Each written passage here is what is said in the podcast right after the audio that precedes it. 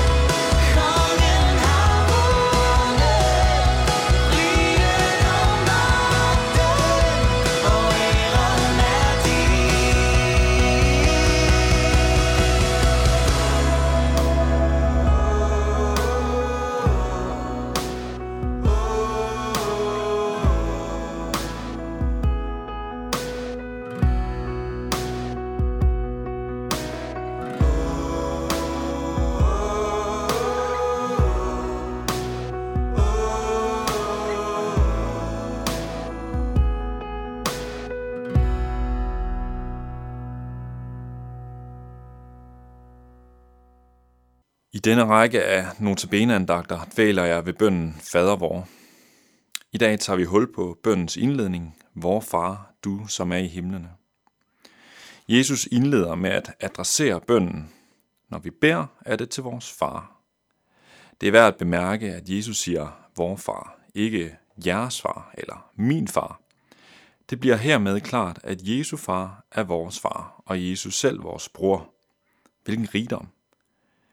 En interessant detalje, som Mikkel Vigilius fremhæver i sin time over denne bøn, er, at Jesus først fra påskemorgen tiltaler disciplene som brødre. Johannes kapitel 20, vers 17. Altså efter at han har skabt endegyldig forsoning og definitivt genetableret vores forhold til Gud. Derfor kan han også i samme åndedrag sige, Jeg stiger op til min far og jeres far, min Gud og jeres Gud. Uden Jesu offerdød for mig, kunne jeg aldrig opnå barnekår hos Gud, for da vil jeg stå som min egen repræsentant foran Guds domstol til regnskab for hele mit liv og møde Guds retfærdige dom til evig fortabelse. Men med Jesu død langfredag og opstandelse igen påskemorgen, iklædes jeg, som tror på Jesus stedfortrædende død, fuldkommen retfærdighed. Så når Gud rækker hånden ud mod mig på dommens dag, er det ikke med knyttet næve og en dømmende pegefinger, men med en udstrakt hånd, klar til at føre sit barn hjem. Bibelen rummer mange paradoxer. Et af de største i mine øjne er paradokset om, at Gud på én gang er hele verdens skaber, universets opretholder, altingets livgiver, hellig og højt ophøjet, dommer over alle mennesker, og samtidig min far, kærlig og omsorgsfuld, personlig og nærværende, tålmodig og lyttende. Dette paradoks rummer fader vores første sætning. Vi beder til vores far, som bor i himlene. Gud er vores far, vi er hans børn, og samtidig er han den ophøjede, som må mødes med ærefrygt og erbødighed. Rækkefølgen er vigtig at bide mærke i. Først far, dernæst almægtig. Som Jens Ole så godt formulerer det i sin bog, Først når vi kender Gud som far, kan vi møde tanken om hans almagt uden angst. Jeg kan godt have svært ved at forene disse to aspekter, men lykkes det, åbner det op for en rig erkendelse af, at min far er almægtig. Det er om noget trøsterigt, nu hvor han er bøndens modtager, for så er jeg i gode hænder. For nogle kan ordet himmel måske associeres med distancering og fjernhed. Når ordet bruges i Bibelen, er der dog på originalsproget ofte tale om en flertalsform, som betegner himlens uendelige udstrækning fra luften og atmosfæren omkring os til universet og selve Guds bolig. Dermed understreges det, at Gud er ophøjet over det jordiske og forgængelige, men ligeledes at han er allesteds nærværende, at han ikke kan begrænses til et geografisk endeligt, men tværtimod er uendelig i sin udstrækning. På den måde bliver Jesu ord du som er i himlen, en stadfæstelse af, at Gud er til stede i det store og i det små, i galakserne omkring os og i mig som et individ blandt milliarder. Helliget blive dit navn. Hvad betyder ordet hellig? En mulig oversættelse er udskilt, afsondret. En af de passager i Bibelen, der i mine øjne aller tydeligst skildrer Guds hellighed, er Esajas skildring af sin kaldelse. Her møder han universets herre, omgivet af guddommelige væsener. Der står i Esajas bog kapitel 6, vers 1-5, I kong Usias dødsår så jeg Herren sidde på en højt ophøjet trone, og hans slæb fyldte templet. Serafer stod omkring ham. De havde hver seks vinger, med de to skjulte de ansigtet, med de to skjulte de fødderne, og med de to fløj de. De råbte til hinanden, Hellig, hellig, hellig er herskers herre.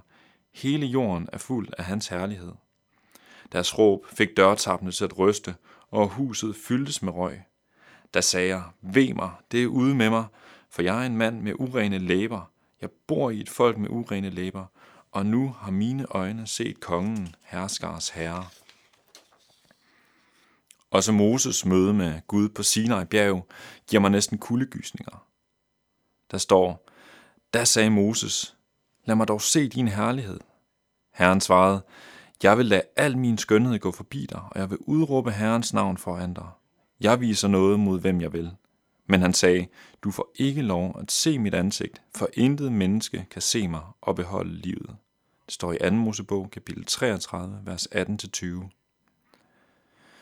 Guds renhed er så gennemtrængende, at alt, hvad der er urent og plettet, går til i mødet med den hellige Gud.